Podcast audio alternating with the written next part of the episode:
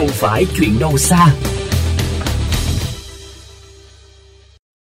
Thưa các bạn, để giữ vệ sinh môi trường, các công nhân vệ sinh luôn sẵn sàng có mặt tại các bệnh viện, khu cách ly tập trung, khu phong tỏa để thu gom vận chuyển, xử lý các loại rác thải, trong đó có rác thải y tế có nguy cơ lây nhiễm. Đối tượng này cần được ưu tiên, đảm bảo an toàn, giảm áp lực về tâm lý và sức khỏe.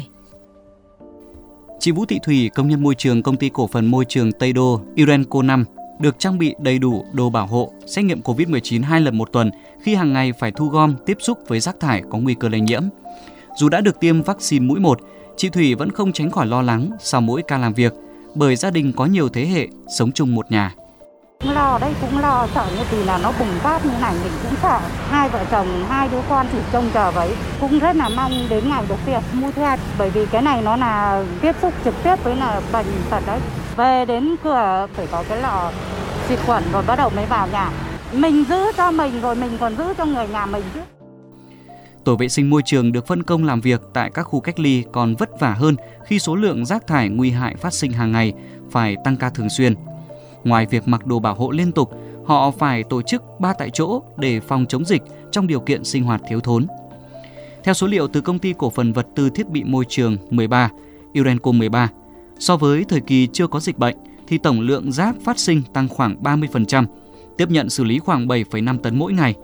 Hệ thống xử lý rác tại nhà máy cũng tăng cường từ 5 giờ lên 8 giờ đồng hồ một ngày để xử lý chất thải liên quan đến COVID-19. Anh Nguyễn Trung Hiếu, tổ trưởng tổ hấp sấy Urenco 13 cho biết, việc tuân thủ nghiêm ngặt quy trình xử lý rác thải y tế nguy hại là ưu tiên số 1. À, về đối với tiếp xúc với chất thải này có nguy cơ chứa Covid thì luôn có một cái ờ, sự ừ, lo lắng nhất định.